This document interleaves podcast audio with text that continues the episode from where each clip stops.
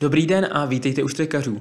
Moje jméno je Milan Janoušek a do dnešního 14. dílu jsem si pozval běžce, který do jisté doby platil za naprostého univerzála. Běhal výborně dráhu, zejména stýpl, dařil se mu na silnici, kde patřil k nejlepším českým běžcům od desítky až po půlmaraton a vždy byl úspěšný také v kopcích. Před 2 lety ale dospěl k rozhodnutí, že se bude specializovat. Že si zkusí pro své běžecké štěstí doběhnout až na vrcholky hor. Že prorazí ve skyrunningovém světě. No a o tom, jak se mu to zatím daří, nám teď poví Ondra Fejfar. Tak já bych dneska rád u mikrofonu Štrekařů přivítal Ondru Fejfara. Ondro, díky, že jsi přijal pozvání.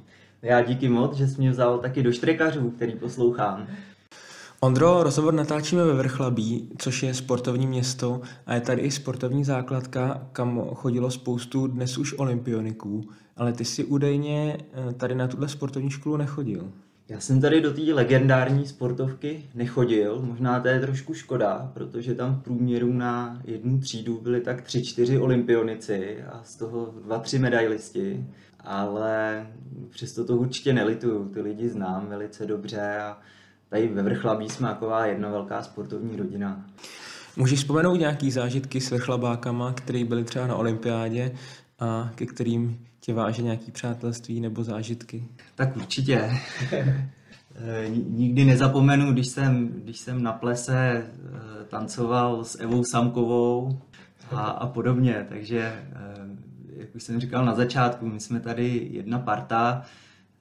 Možná jsme byli, jako když jsme byli v pubertě, všichni takový divočejší, k těm hrám to tady trošku jako patří, ale nakonec se vlastně z nás všech stali jako zodpovědní sportovci a skoro všem se vlastně velice dobře daří a každý se našel v tom svým sportu.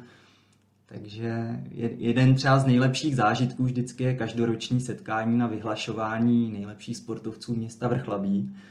Já vím, že se to koná v hodně městech nebo v hodně krajích a tady jsme v tom opravdu jako specifický, protože z 10 vyhlašovaných dospělých 5 bylo na minulý olympiádě a tak vůbec se jako k ním dostat a postavit se vedle nich je jako obrovská čest a zároveň jako motivace.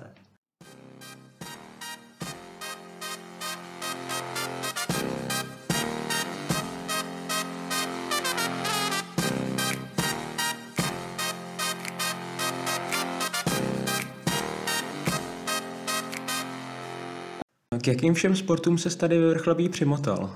No, já jsem původně začínal jako hokejista. Tomu jsem se věnoval 10 let. Končil jsem, když mi bylo vlastně 16. A na jednu stranu to bylo fajn. Ten hokej se tady bral docela vážně, takže jsme trénovali prakticky každý den. Já jsem se vlastně naučil pravidelně trénovat, sport jsem miloval od malička, takže mě to bavilo. Nepatřil jsem mezi ty, co se tam tak jako zašívali nebo co si chtěli ulejvat a spíš jsem si přidával. Ale pak mě trošku mrzí, že jsem nelyžoval. Je tady vlastně strašně silný běžecký lyžování a to mě trošičku minulo, tak to mě malinko mrzí, ale atletika potom všechno změnila, takže všechno asi bylo tak, jak to mělo být. Říkáš, že jsi nelyžoval, nicméně se ti hodně dařilo na ski Alpech. Tak jak se dostal ke ski Alpům? Na ski Alpy jsem se dostal celkem náhodou, v podstatě ještě rok předtím, než jsem byl na prvním mistrovství světa, tak jsem o tom sportu nevěděl zhola nic, ale můj výborný kamarád Radek Roh mě na ně dostal se tady vlastně do takového poloprofesionálního týmu ski alpinistického. Mně se tam podařilo rok na to dostat taky, takže jsme několik let přes zimu naplno dělali ski Alpy. A jaká byla teda tvoje cesta k atletice? Proč jsi skončil s hokejem a proč jsi začal s tou atletikou? No, hokej mě sice bavil, ale úplně mě to 2x nešlo. Už jsem jako brzo pochopil, že na NHL to asi nebude. Možná, že to nebude ani tady do vrchlabského Ačka dospělého. A přišlo to pak jako přirozeně s koncem vlastně 9. třídy základky. Já jsem šel potom na střední školu do Hradce Králové a tam už ten hokej byl na úplně jiný úrovni a tam bych si asi ani neškrt, takže jsem to tak jakoby přirozeně ukončil, ale už v tu dobu jsem koketoval s atletikou a měl jsem vlastně ohromné štěstí, že jsem tady na vlastní pěst objížděl přes Poláky kolem Vrchlabí, tak jsem se tam potkal s paní Grohovou, což je vlastně trenérka, bývalá atletka, která závodila s Jarmilou Kratochvílovou ve své době. Ty se akorát stěhovali Grohovi sem do Vrchlabí a její syn Radek Roh vlastně byl špičkový atlet, ten v žákovských kategorií běhal české rekordy a oni mi nabídli, jestli s nima nechci trénovat. Tak to byla asi jedna z nejlepších věcí, co se mi vlastně v životě mohla stát, protože najednou jsem se stal atletem a strašně mě to s nima začalo bavit. Takže to vlastně probíhalo tak, že ty ses pod vedením paní Grohové snažil dotáhnout na toho Radka. Přesně tak. Já jsem na těch přespolácích dobíhal většinou za ním, klidně na druhém místě, on byl teda bezkonkurenčně nejlepší, ale přesto jsem nebyl daleko za ním a oni vlastně udělali nejlepší věc, místo aby se přede mnou snažili schovávat a nějakým způsobem mě porážet, tak mě naopak nabídli, jestli s nima nechci spolupracovat, že ve dvou budem silnější. A tím jsme začali trénovat spolu a já měl samozřejmě v tom Radkově jako velkou motivaci se k němu přiblížit a on mě toho v začátcích strašně moc naučil. Trenérka Grohová tě pak trénovala spoustu let. Jaký byl ten váš vztah, že není úplně obvyklý mít za trenérku ženu? No, vydržel jsem u ní celkem 12 let a když jsem vlastně šel před 2 lety k Robertovi Krupičkovi, tak jsem si ani do té doby nemyslel, že by mě ještě v životě mohl trénovat někdo jiný. Už jsem si spíš říkal, že si ty tréninky nějakým způsobem budu řídit sám, ale paní Grohová, ta byla výborná, je to skvělý člověk, je to čistá duše. A krom toho, že teda perfektně rozumí atletice, tak je to i skvělý psycholog. Prostě, když si s ní popovídáte o čemkoliv, tak přijdete domů úplně maximálně namotivovaný, že byste nejradši vyběhli a začali pracovat na těch cílech, které jste si společně stanovili. Takže tam to bylo takový přirozený.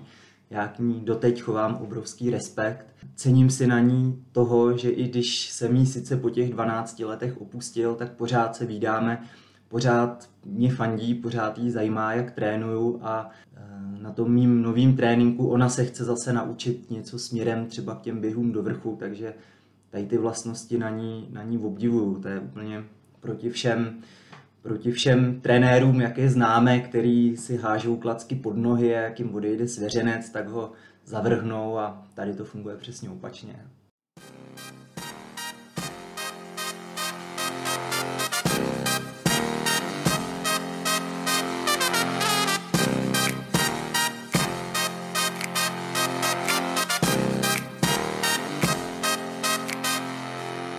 Ty jsi v těch, nejme tomu 16-17, začínal s těma kratšíma tratěma na dráze. Vzpomeneš si na nějaký výsledek nebo závod, kdy jsi řekl, že by ti to fakt mohlo jít? Já jsem úplně během začínal na těch přespolácích a tím, že jsem se teda dostal do tady té atletické miniskupiny, tak jsme samozřejmě začali trénovat na závody na dráze. Nejdřív na 800, já už jsem od začátku říkal, že chci běhat delší tratě, takže jsem zápětí přišel na 1500 a 300. A tím, že jdem vlastně dobrým směrem, tak po 3/4 roce tréninku se mi podařilo získat bronzovou medaili na halovém mistrovství republiky na 300. Což ještě v té době byly zimy, kdy bývalo hodně sněhu a já si to pamatuju, jako by to bylo teďka, že tady ve Vrchlabí bylo přes metr sněhu. Nikde nebylo kus holýho asfaltu, celý jsme to tady museli otrénovat v těch podmínkách. Jsme přijeli do Prahy, tam vládlo v únoru úplné jaro. A přesto to vyšlo, takže to byl takový jako impuls, že jsem se fakt vydal dobrým směrem a nakoplo mě to potom ještě víc. A jaký byly tady ty hlavní tréninkové metody tady v zimě ve Vrchlabí? Byly to nějaký výběhy kopců kombinovaný třeba s těma ski Alpama, nebo co bylo to hlavní, ten hlavní základ toho tréninku? Tady tu sezónu to jsem ještě neskalpoval, takže jsme tady běhali v podstatě po ulicích, po silnicích, kde se dalo. Je tady výhoda, že se tady dá běhat celou zimu třeba na silnici na Benecko, na silnici na Strážné, takže my jsme vždycky tu zimu pojali jako takovou objemovou přípravu a do rychlosti jsme nikdy moc nešli, to jsme maximálně doplňovali nějakýma rovinkama a když zrovna někde se objevilo kus holí silnice, tak jsme tam zkoušeli běhat nějaký 500 kiláky, ale časama jsme se ani trošku nepřibližovali tomu, co bychom potom třeba chtěli běhat v létě, takže to byla jako čistě objemová příprava a i z té jde zaběhnout jako super čas, když se člověk cítí dobře a je zdravý. Ty jsi tenkrát, tvůj první atletický oddíl byl Dvůr Králové, jestli se nepletu. Jak jsi potom dostal do Kroměříže? Kdy jsi je zaujal? Slavný kroměřížský oddíl. No právě já, když jsem atletil, tak ta Kroměříž byla takzvaně na vrcholu, takže já jsem jezdil po závodech a všude to vyhrávali kroměřížáci a už mě to jako vrtalo hlavou, co to je teda za oddíl. Pak mě teda bylo vysvětleno, že tou dobou to byla něco jako je Sparta ve fotbale, že tam byli ty nejlepší běžci z celé republiky. Tak jsem potom postupně, jsem se tam chtěl dostat taky, takže se mi někdy v roce 2012 se mě oslovil a byl jsem vlastně jeden z posledních běžců, kteří do Kroměříže přestoupili. Bohužel už to bylo trošku pozdě, protože podmínky tam už v té době se rapidně měnily z top podporovaného oddílu na úplně klasický oddíl. A tak to je teďka doteď, no. Takže to bylo tak, že ty sám si oslovil Kroměříž, ne, že ona by si ti vyskautovala. Já jsem je oslovil sám. A tak to mě zajímalo, jaký výkon nebo výsledek ti dal tu sebedůvěru, že si tu Kroměříž oslovil. No, tam to bylo celkem jednoduchý. Poslední rok, co jsem byl v juniorech, tak jsem běžel mistrovství České republiky na 10. To se ještě běhali junioři spolu s mužema, jenom se to potom vyhlašovalo zvlášť. A já jsem ve finiši asi o 1/10 jsem předběhl jejich juniorského lídra Kubu Bajzu. A to mi dalo ten kredit je potom jako požádat, že bych za ně chtěl běhat. A potom jsem se zpětně dozvěděl takovou jako humornou historku, že Kuba to tam celkem od nich v té době schytal, že co ho má porážet nějaký Fejfar. A tak jsme se tomu pak společně zasmáli.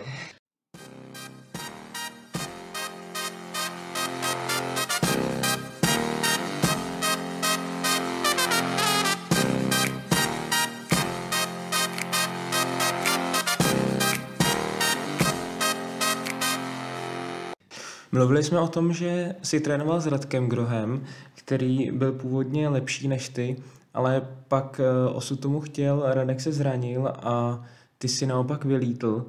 Kde se ty vaše cesty rozdělily? My jsme společně běhali a trénovali stýpla, to byla vlastně disciplína. Já jsem na ní netrénoval úplně nějak speciálně. To je ještě potřeba dodat takovou věc, že my jsme tady ve Vrchlabí nikdy neměli atletický stadion 400, ten tady postavili až před 2 lety, což je škoda, protože měli 10 let zpoždění. Asi by mě to trošku pomohlo. Museli jsme jezdit trénovat buď do Dvora Králové, který je teda 35 km vzdálený, nebo do Nové Paky, která je 20 km, ale to nebyl náš oddíl a tam nás pořád vyhazovali. Takže jsme trénovali s trošku své pomocí na toho stýpla. Tam nás, myslím, ten společný trénink jako hodně posunul. Takovým vrcholem pro nás bylo pokoušet se nominovat na mistrovství světa do 23 let, které se konalo v roce 2011 v Ostravě. Limit tam byl 9 minut. Udělali jsme proto na jaře všechno a konec to dopadlo tak, že já jsem měl zaběhnuto 9.04 a Radek 9.02. Takže jsme se tam nedostali ani jeden. A to už byl trošku takovej náš jako atletický konec. A Radek se potom bohužel, myslím, že následující rok na stýplu ošklivě zranil, že si udělal otevřenou zlomeninu na vodním příkopu. Potom u něj následovala skoro 2letá rehabilitace a on se postupně přetvořil spíše v horolezce a teďka je z něho vlastně náš špičkový horolezec a podává výkony úplně někde jinde. Ty si nakonec ale stýpl po 9 minut dal. Takže to si můžeš odfajfkovat, že to si zvládl. No to z těch časů na dráze byl asi můj největší cíl. Dal jsem to paradoxně v závodě, kde jsem s tím vůbec nepočítal a kam jsem ani nechtěl jet. A můžu říct, bylo to v roce 2014, běžel jsem 8.59 a můžu hrdě říct, že od té doby jsem stýpla neběžel. A možná už nikdy nepoběžím. Kde to bylo? A ve jakých okolností teda se ti to povedlo, když jsi říkal, že jsi to nečekal? Bylo to na mítinku v Turnově, ještě tou dobou to byl extraligový mítink a já jsem 4 dny předtím běžel půlmaraton v Karlových Varech a na ten mítink do Turnova jsem měl z povinnosti, protože to po mně chtěla Kroměříž. Já jsem jim dopředu říkal, že 4 dny po půlmaratonu tam nezaběhnu žádný výsledek. Oni mě pohrozili, že když tam nepojedu, že mi, nevím, skrouhnou nějaké finanční prostředky, ale já jsem si tak v duchu říkal, že z nuly už se blbě bere. Ale tím, že Turnov mám rád a je to odsaď 40 minut autem, tak jsem tam jel a nakonec to vyšlo naprosto skvěle. Tobě se kromě dráhy dařilo velmi dobře i na silnici. Zaznamenal si vítězství v Pečkách na Víran Prague a vyvrcholilo to v roce 2015, kdy si bral stříbro na mistrovství republiky v půlmaratonu. Tak proč jsi tu silnici v posledních letech opustil?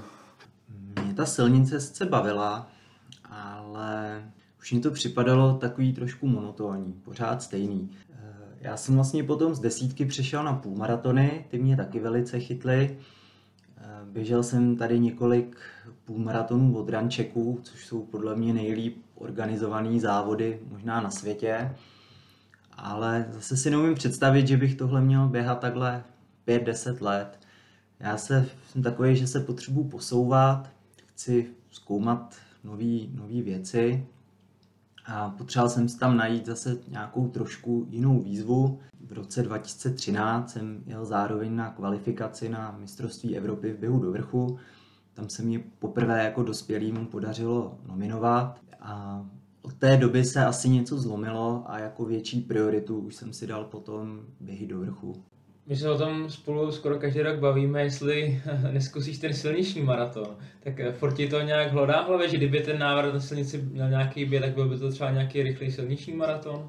Máš pravdu, v hlavě mě to hlodá stále, ale já jsem zastánce toho, že si člověk musí vybrat, že nejde dělat všechno na půl, že by se člověk měl zaměřit na nějakou trať nebo aspoň na nějaký typ. Já jsem dřív běhal právě všechno, přes polních běhů, přes atletiku až po běhy do vrchu a tenský alpinismus.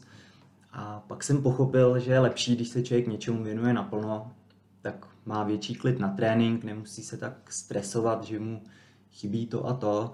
A i na těch výsledcích by to potom mělo být znát.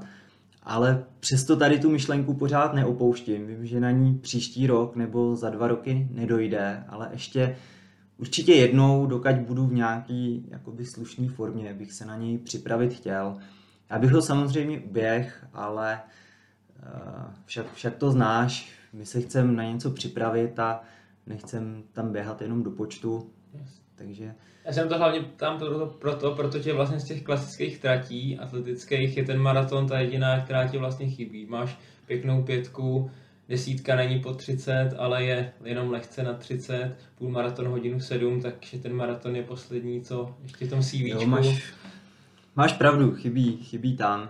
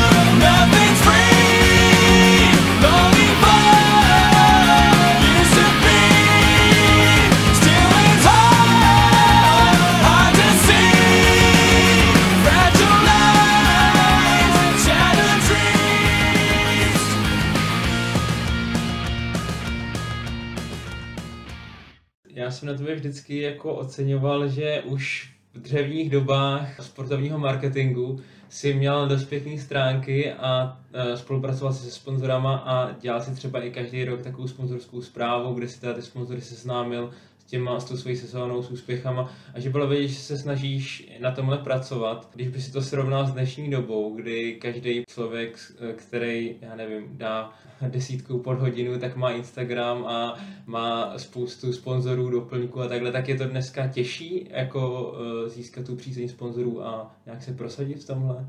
Asi jak se to vezme. Já si jako paradoxně myslím, že teďka je to jednodušší, protože já když jsem vlastně nějak začínal v těch mužích běhat nějaké výsledky, tak zrovna byla ta takzvaná krize a tam opravdu jako byl velký problém sehnat nějaký sponsoring, protože firmy měly problém sami se sebou na to, že dávat něco nějakým sportovcům, který jako moc nikdo nezná.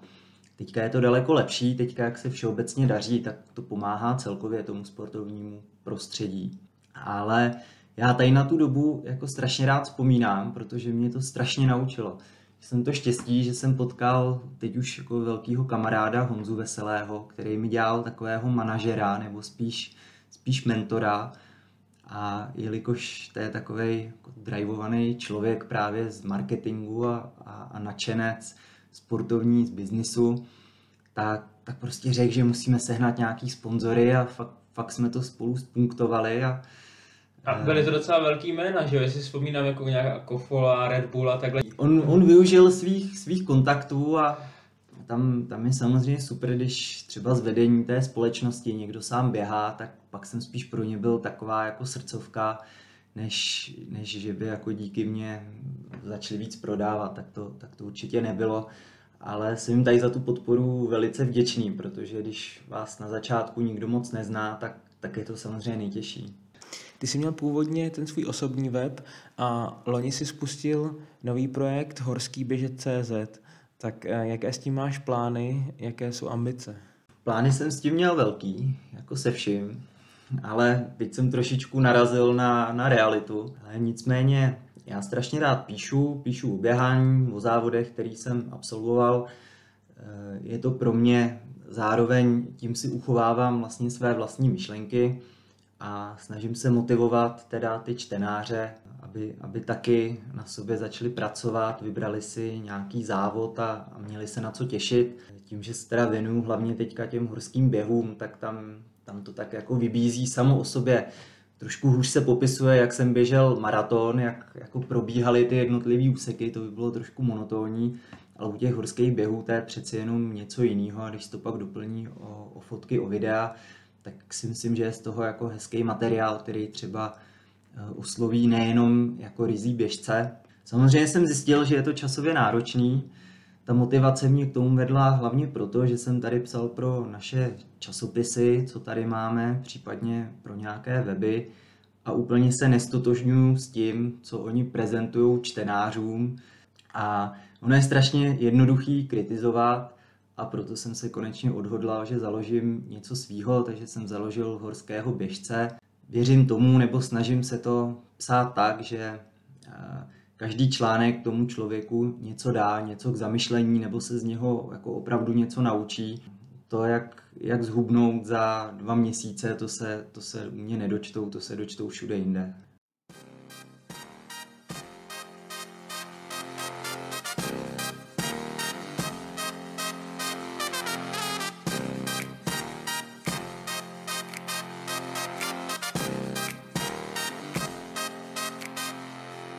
Když jsi teda učinil ten krok k tomu, že budeš běhat ty trailové běhy, by mě zajímalo, jestli bys popsal trochu, jaká je ta komunita lidí kolem těch trailových běhů a jaká je ta změna oproti té ryzí atletice. Je to samozřejmě velký posun jako k lepšímu. I to je vlastně jeden z důvodů, proč už se mě nechce vracet zpátky mezi ty ryzí atlety. Ty lidi na těch silnicích, tam jsou v pohodě, nebo tam je to různorodý, ale kdo jednou jako pozná partu těch běžců, i třeba těch světových, těch horách, tak už se mu těžko vrací potom zpátky, protože tam to funguje úplně jinak. Tam sice jsme všichni soupeři, ale zároveň jsme kamarádi, navzájem si ty výsledky přejem, spousta lidí spolu trénuje, vyměňují si vlastně zkušenosti. Já jsem teď slyšel nedávno rozhovor s Tomášem Berdychem, který teda ukončil kariéru a říkal, že občas to je hrozný psycho, že on celý život tráví s těma nejlepšíma tenistama na tom okruhu WTA, ale nemůže se s nima upřímně bavit, protože se bojí, aby neprozradil něco vlastně ze svýho know-how nebo něco ze svý jako psychologické stránky, protože ten soupeř na tom kurtu by to pak mohl využít. A od tohohle my jsme naštěstí jako odprostěný a já se na ty závody těším se na ty lidi, ať už mě tam naloží půl hodiny nebo já předběhnu je, tak jsme schopní jako večer na pivo a tam to probereme. No a jak by zatím popsal tu svoji horskou kariéru? No, je to občas... Jaký byly ambice a jaká je realita teda? Je to občas jako na horský dráze. Něco se mi povedlo, něco zatím trošku míň. Já jsem se do toho naplno vrhnul tak v roce 2016, kdy jsem začal běhat skyrunning. Na vlastní pěst jsem objížděl světovou skyrunningovou sérii. Tam jsem se nakonec našel v disciplíně vertikální kilometr, co se mě dokonce haluzácky podařilo jeden závod vyhrát, to bylo v Americe. A i na klasických skyracech jsem občas zaběhnu super výsledek, ale je to těžký, ta konkurence tam jde strašně nahoru. Jak moc by ti pomohlo, kdyby si mohl trávit část roku v nějakých pořádných horách, ve velehorách? Určitě by mi to pomohlo, ale už jsem se vlastně o něco takového pokoušel, byl jsem před 2 rokama měsíc v Kolorádu, v Alpách jsem strávil poměrně dost času, je to super, určitě to bez toho nejde, ale nemusí tam člověk asi žít, může trénovat tady v Krkonoších, stačí si prostě najít ty správný kopce a jednou za čas vjet do Alp na soustředění nebo případně do ještě nějakých vyšších hor. Je docela zajímavý, že v tom skyrunningu a v těch horských bězích hodně lidí má třeba o tom takovou idealistickou představu, teda, že je to naprosto čistý sport v horách, ale když se třeba člověk podívá na výsledky nějakého Sierre nebo takhle, tak tam je spousta lidí, co třeba mělo v minulosti dopingové nálezy, tak jak se díváš třeba na tohle, protože je asi těžký potom soupeřit s takovými lidma, který třeba i využívají toho, že v tomhle sportu nejsou tak častý kontroly dopingový. No, to bohužel teďka začíná být relativně aktuální otázka. Ten postoj té skyrunningové federace byl dřív takovej, že my jsme přece čistý sport, tak nebudeme dělat testy, protože by to bylo zbytečný. V podstatě jsme ani žádný dopingový nález neměli, no ale neměli jsme ho proto, protože jsme ty lidi netestovali.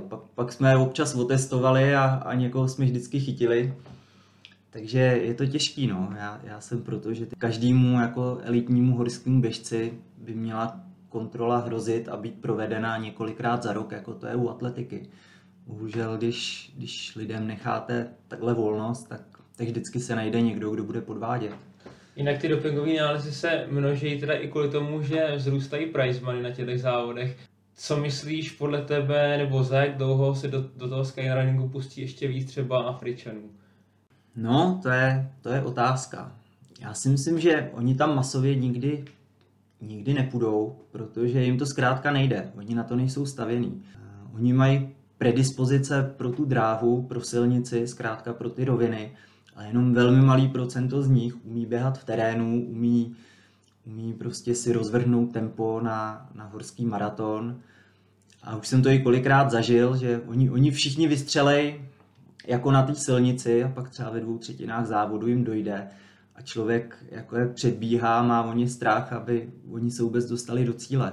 A říká, že proto nemají dispozice, myslíš, že prostě nejsou tak silově vybavený, jo? Že jsou prostě tak strašně, mají ty útlý končetiny a všechno, že to prostě jako neudrží v těch horách, nebo co je limituje podle tebe z tvého pohledu? Tam těch faktorů bude určitě víc, na té dráze nebo silnici je to jednoduchý v tom, že oni vlastně nasadí svý tempo, vypnou hlavu a běžejí.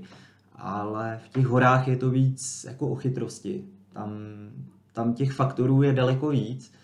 Ta výkonnost je sice jedním z nejdůležitějších faktorů, ale není zdaleka jediný.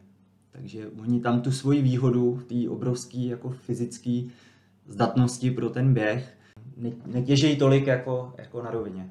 My i přesto, že teda Česko nemá tak velký hory, tak v tom skyrunningu nebo v těch horských bězích máme spoustu jmen, kterých v minulosti zaznamenali pěkný úspěchy, jako Anička Pichrtová, že jo, Robert a tak dále a tak dále. Zajímalo mě, jestli tohle je pro tebe nějaká inspirace nebo motivace na ně navázat. Je určitě ohromná ta Anička Pichrtová, nyní teda Straková. To byl pro mě obrovský pojem, když jsem byl junior, tak jsem vlastně běžel několik tady českých běhů do vrchu, které ona v rámci tréninku taky třeba běhala a bylo pro mě hezký, že jsem s ní dokázal držet krok. Byť už jsem běhal desítku třeba relativně slušně, tak pořád bylo těžký udržet se holky. Takovým jako velkým nakopávačem pro mě bylo mistrovství Evropy v roce tuším 2005 nebo 2006, které se konalo v běhu do vrchu v Malých Svatoňovicích a tam Anička s přehledem vyhrála, měla tam skvělou jako atmosféru a já jsem si říkal, že to vypadá jako super sport, kterým bych se třeba jednou chtěl taky věnovat. Když mluvíme o ženách, tak já když se podívám na výsledky některých těch skyrunningových závodů nebo těch horských běhů, tak dost často tam ženy předbíhají muže. Tak je to i ty hory svým způsobem i vyrovnávají, nebo stírají ty rozdíly mezi mužema a ženama, protože když si vezmu nějaký silnější maratony, tak tam jako ženy obvykle elitní nepředbíhají muže, jo? Ale tady se to občas stane. Bohužel letos se mi to taky několikrát stalo. Příjemný pocit to není, ale je to v podstatě stejný, jako jsem říkal těm Keňanům. Ta výkonnost, kterou samozřejmě ty muži mají jako v průměru vyšší, tak jenom není to, co rozhoduje. Tam strašně důležitá i technika toho běhu, nějaký to rozvrhnutí, občerstování a samozřejmě nejlepší ženy běhají v těch horách naprosto nádherně, umějí rychle seběhy, spousta z nich jsou bývalé orientační běžkyně a když má slabší den nebo zkrátka není tak technicky vybavený zrovna na ten konkrétní závod, ta žena je vlastně tam schopná doběhnout třeba v nejlepší 20 mezi muži a předběhne dalších 15 mužů, který jsou nějaký širší světový špičce. Takže to opravdu v moc sportech nebývá a na těch horských maratonech je to v celku běžný jev.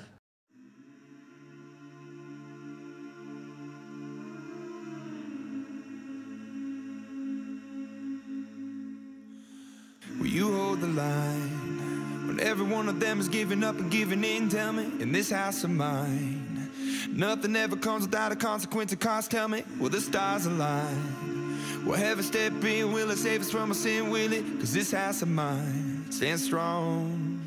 That's the price you pay. Leave behind your heart.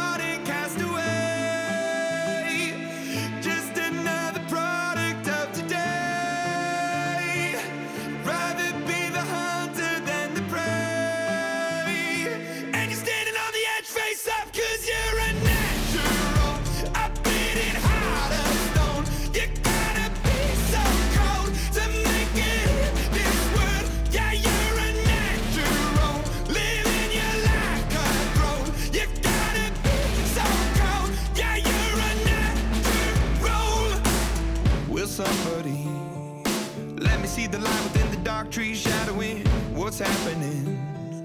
Looking through the glass, find the wrong within the past, knowing we are the youth. Caught until it bleeds out of wood without the peace, face a bit of the truth, the truth. That's the price you pay.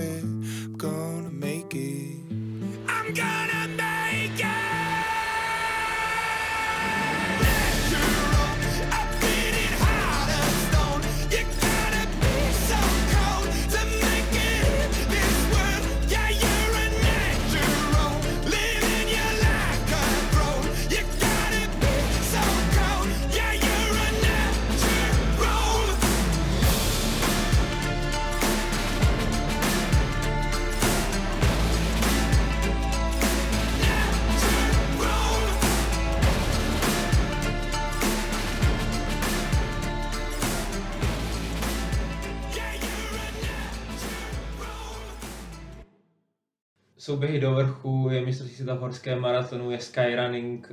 Teď co je to top, co považuješ za úplně tu špičku? Máš pravdu, že těch akcí vrcholných pro ty horský běžce nebo běžce do vrchu je relativně dost, ale vždycky na každý z nich se sejde určitá část těch elitních běžců.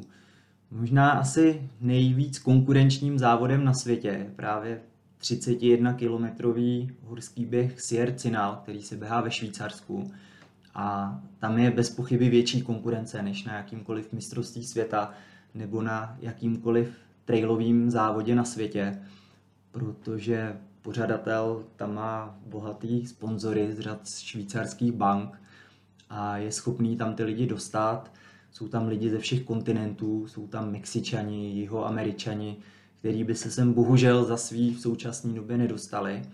Proto jako zaběhnou dobrý výsledek tam, tak se rovná v podstatě lepší výkonnost než klidně na medaili na mistrovství světa. Mm-hmm. Tam je vlastně i ta výhoda, že ta trať se nemění, že? Takže dá se porovnávat ty časy z minulých let, takže kdo tam zaběhne nějaký kvalitní výkon, tak má srovnání s tím, co třeba zaběhli ty jeho předchůdci. Trochu jako Běchovice, že? Jo, už se to tam na Cinaru běhá téměř 50 let. Ta trať je opravdu pořád stejná a tam víc než pořadí je vždycky určující ten čas. Ten značí o tom, jak ten závodník dobře běžel.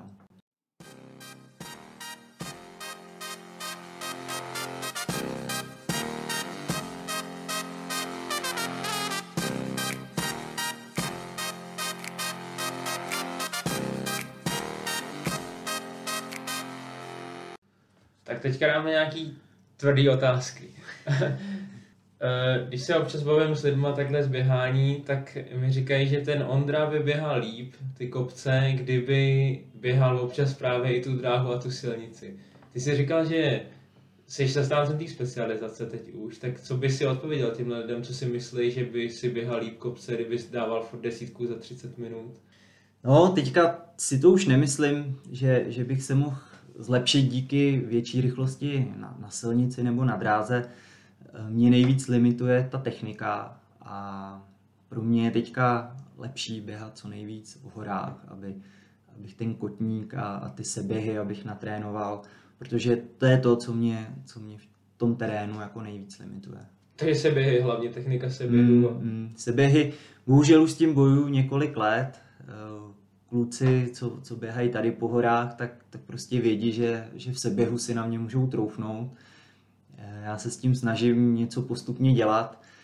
Zatím se mi spíš daří to, že jim musím utíct v tom kopci natolik, aby mě v seběhu vlastně nedoběhli. Mm-hmm. Jak se rodila ta tvoje spolupráce s Robertem Krupičkou? Vy jste byli kamarádi už předtím, takže to bylo nějak tak přirozený, že jsi ho zkusil oslovit, nebo jak jste se domluvili? Přesně tak, my jsme se potkávali na mistrovstvích Evropy a světa v běhu do vrchu. Většinou jsme spolu bydleli.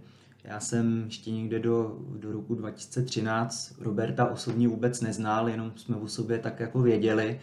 A za těch pár let, co jsme se tak příležitostně potkávali, tak jsme se jako velice skamarádili. A já, když jsem před 2 rokama přemýšlel, kam se vlastně v tom sportu nebo v tom tréninku posunout, tím, že jsem si dal jasnou prioritu, že chci teda běhat tady ty běhy do vrchu, tak byl Robert pro mě jasná volba, protože je to člověk, který tady v tom nejvíc dokázal a říkal jsem si, že dává smysl spojit síly s někým, kdo je prostě v té dané činnosti nejlepší. Jak se vyvíjí ta vaše spolupráce s Robertem? Protože oba dva jste trochu jiný typy běžců a občas se třeba může stát i, že tě Robert porazí, přitom chodíte stejný tréninky, takže jak to potom spolu konzultujete, jak to řešíte? No, je to dlouhodobý vývoj, protože já jsem Robertův vlastně první jako opravdový svěřenec, takže i on se na mě jako trošku učí a samozřejmě jsme během těch 2 let přišli na to, že nemůžu běhat to stejný, co běhal on, že na každého funguje zkrátka něco jiného. Takže teď už jsme se víc z toho striktního jako tréninku, půjdeš přesně tohle, jako víc přiklonili k tomu, že on mě napíše nějaký mustr a já se ho podle svých pocitů upravím tak, abych to vlastně otrénoval v dostatečné kvalitě, ale víc dám na své pocity. Tak mě zajímalo, jak třeba trénuješ teďka. Jak teďka máme leden nebo začíná únor, tak jak vypadá nějaký tvůj typický tréninkový týden? Teďka v podstatě od února najíždím na plný zatížení. Tím, že jsem se před rokem nebo před 3/4 rokem přestěhoval tady do Vrchlabí, že už nemusím být přes týden v práci v Praze, ale pracuji na dálku, tak je to pro mě samozřejmě výhodnější, že mám na to zase o něco víc času a víc klidu. Takže trénink je teďka, jsme v objemovém období, tak určitě nechodím žádný kilometry po 3 minutách, ale snažím se nabíhat nějakých 130, 150, 170 kilometrů týdně, 3x, 4x týdně ve 2 fázích, jinak to jdu v 1 fázi. A vždycky jednou nebo potom 2x týdně jdu nějaký delší běh, třeba od 30 do 40 kilometrů. A říkáš objemová příprava a jsou tam i teda nějaký těžší tréninky ve smyslu, že by si držel nějaký tempo nebo by bíhal nějaký kopce, nebo je to v podstatě jenom nabíhání těch kilometrů? My už se teďka přikláníme k tomu, že to tempo teďka běhat tam není úplně nutný, a je to spíš o tom pomalejším nabíháním kilometrů, až vždycky to 1-2x týdně prošťouchnem nějakýma 100metrovýma rovinkama po rovině, anebo třeba půlminutovýma kopečkama. Mm-hmm. Jenom tak, aby to tělo vědělo, že pořád je potřeba umět běhat i rychle a v ANPčku. Jak tě tohle období přípravy, jak tě baví, protože je to dost takový monotónní, že jo? Jak to koušeš? Někdy je to těžký, hlavně když je člověk unavený už ráno a čeká ho 2fázový trénink, že dopoledne 20 km, odpoledne 20 km.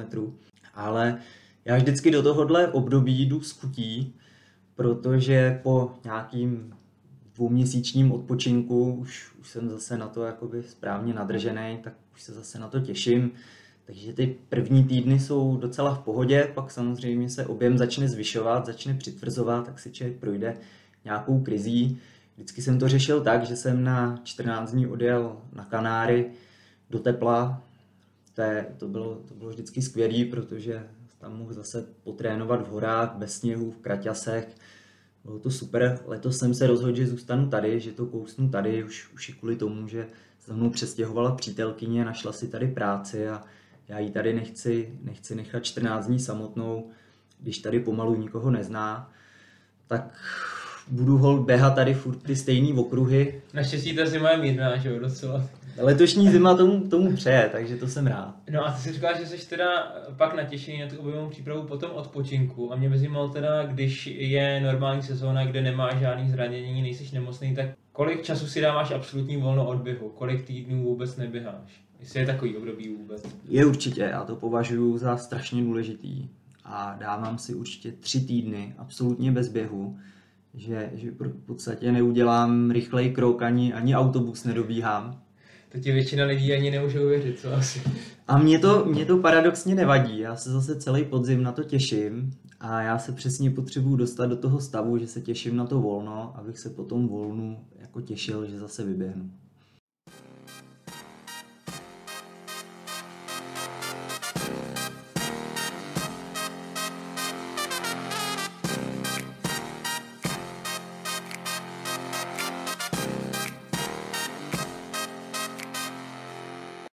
Tak, teď by mě zajímalo, Ondro, jaký máš plány na tuhle sezónu? Jaký závody chceš běžet a jaký jsou ambice?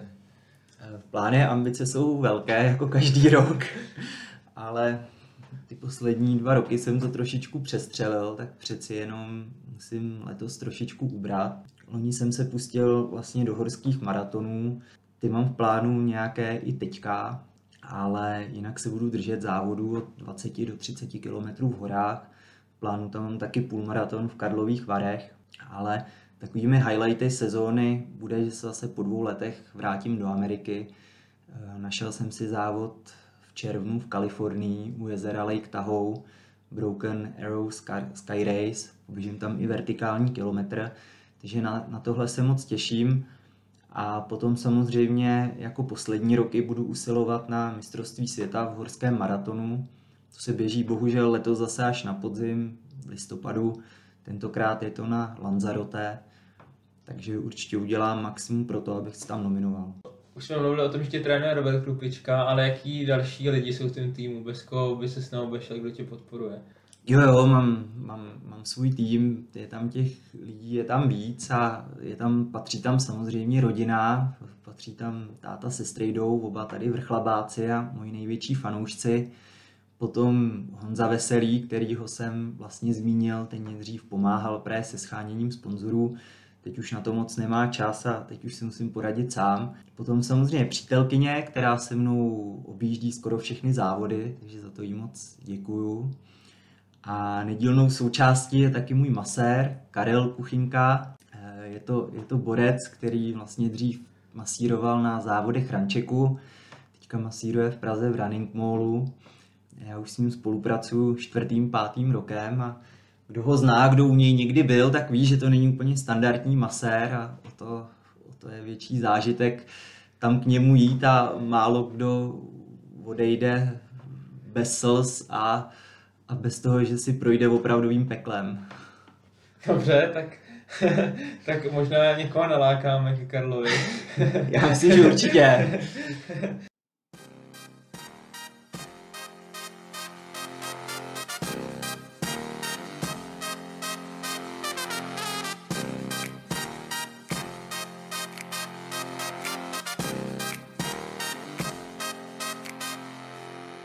Ty jsi, Ondro, vystudoval informatiku. Mohl by si nám říct, jaký máš za sebou joby a co tě živí teďka, nebo čím si přivyděláváš?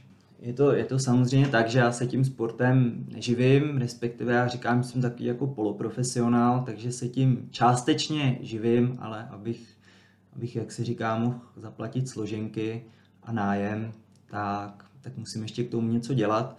Teďka se mi podařilo zařídit si to tak, že můžu pracovat na dálku z domova a věnuju se vlastně online marketingu. Takže mezi tréninkama po večerech tady sedím u počítače a je to vlastně docela dobrý protipól tomu tréninku.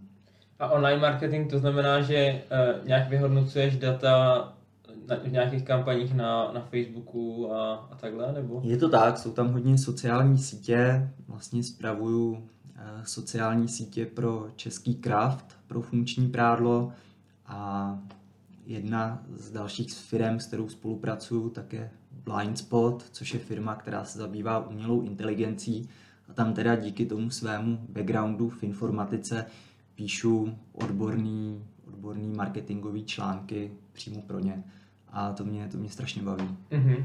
A chtěl bys teda v tomhle oboru zůstat i do budoucna? Máš nějakou vizi? Čím by se chtěl živit třeba za 10, za 20 let?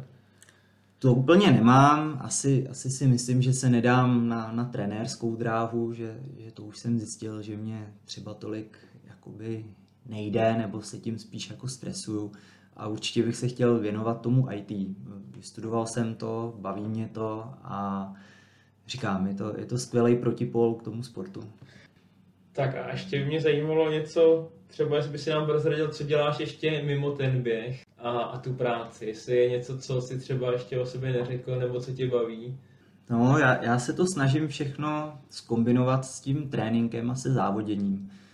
Mě ohromně baví cestování, vlastně už odmala jsem chtěl cestovat a já když to takhle zpětně vezmu, tak i ten běh a zvlášť tady ten horský běh je pro mě prostředek, jak můžu cestovat, jak se můžu podívat na spoustu míst, kam bych se jinak v životě nedostal a s tím i souvisí, že bych na to asi neměl ani prostředky se tam dostat a o to ta motivace je vlastně větší. Můžeš vlastně zmínit ty země, já vím teda o tom, že jsi byl v Americe.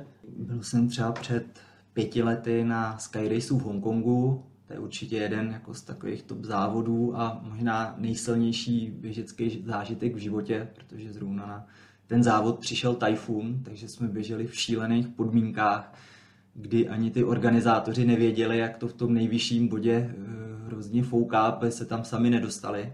Teďka trošku na to smutně koukám, co se děje v Hongkongu. Já tam totiž přátelé, s těma jsem se seznámil na Erasmu, když jsem studoval ve Švédsku, I na ten popud, že jsem tam někoho znal, tak jsem tam pak na ten závod jel a vlastně oni mě tam pomohli s ubytováním a provedli mě tam, takže teď na to trošku smutně koukám, že tam je celkem nebezpečno.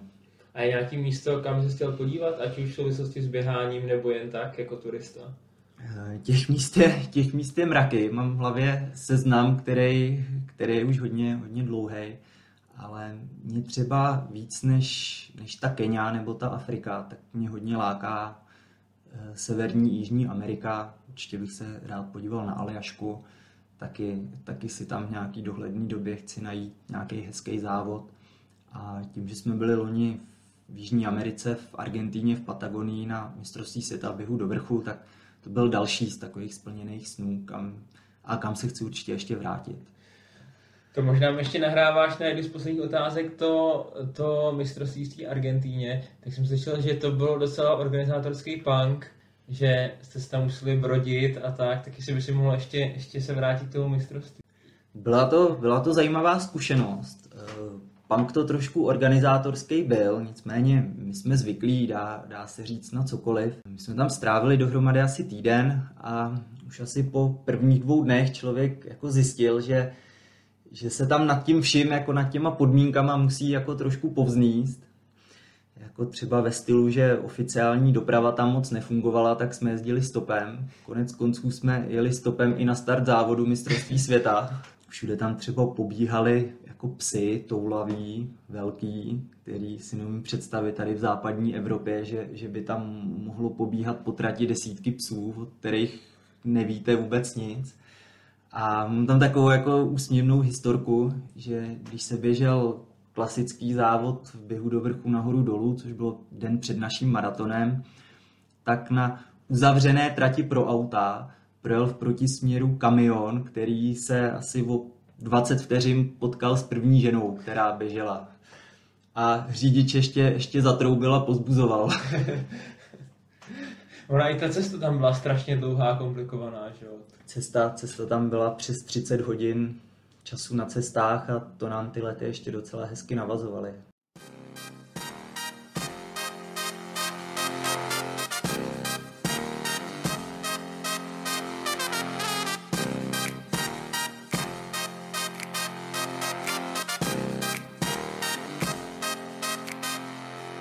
Jsou 2 druhy lidí. Jedni skončí v nějakém určitém věku, dejme tomu na vrcholu kariéry, a pak už si běhá jen tak pro radost, třeba nezávodně, už se vůbec závodů neúčastnějí. A pak jsou lidi, kteří prostě závodí celý život až do veteránů. Myslíš, že budeš tím typem člověka, co bude chtít závodit celý život, nebo si řekneš v určitý době, že už to stačilo a budeš si běhat jenom pro sebe?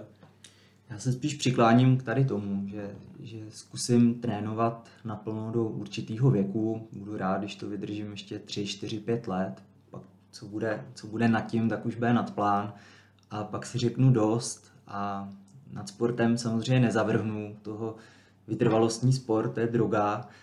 Ale já se naopak už teď těším na to, že se budu moc věnovat vlastně tom vytrvalostním sportu činnostem, který teďka si třeba z tréninkového hlediska nemůžu dovolit, takže, nebo do kterých bych se nepustil. Takže si zaběhnu určitě nějaké ultrazávody jenom tak prostě pro sebe, vůbec ne pro výsledek. Chci začít jezdit víc na běžkách, na silničním kole a i na těch skalpech, tam jsou krásné závody v Alpách, který jsou třeba na celý den, nebo jsou i více etapové, který bych si jednou sám obešel.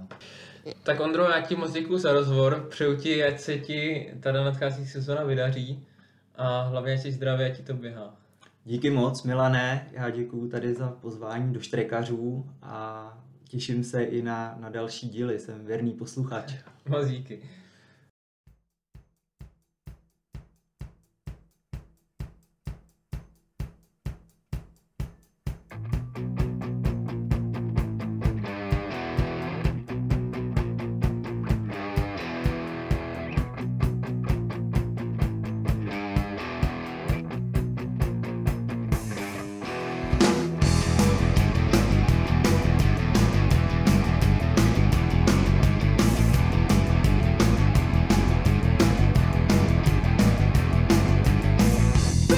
Jsem do ulice.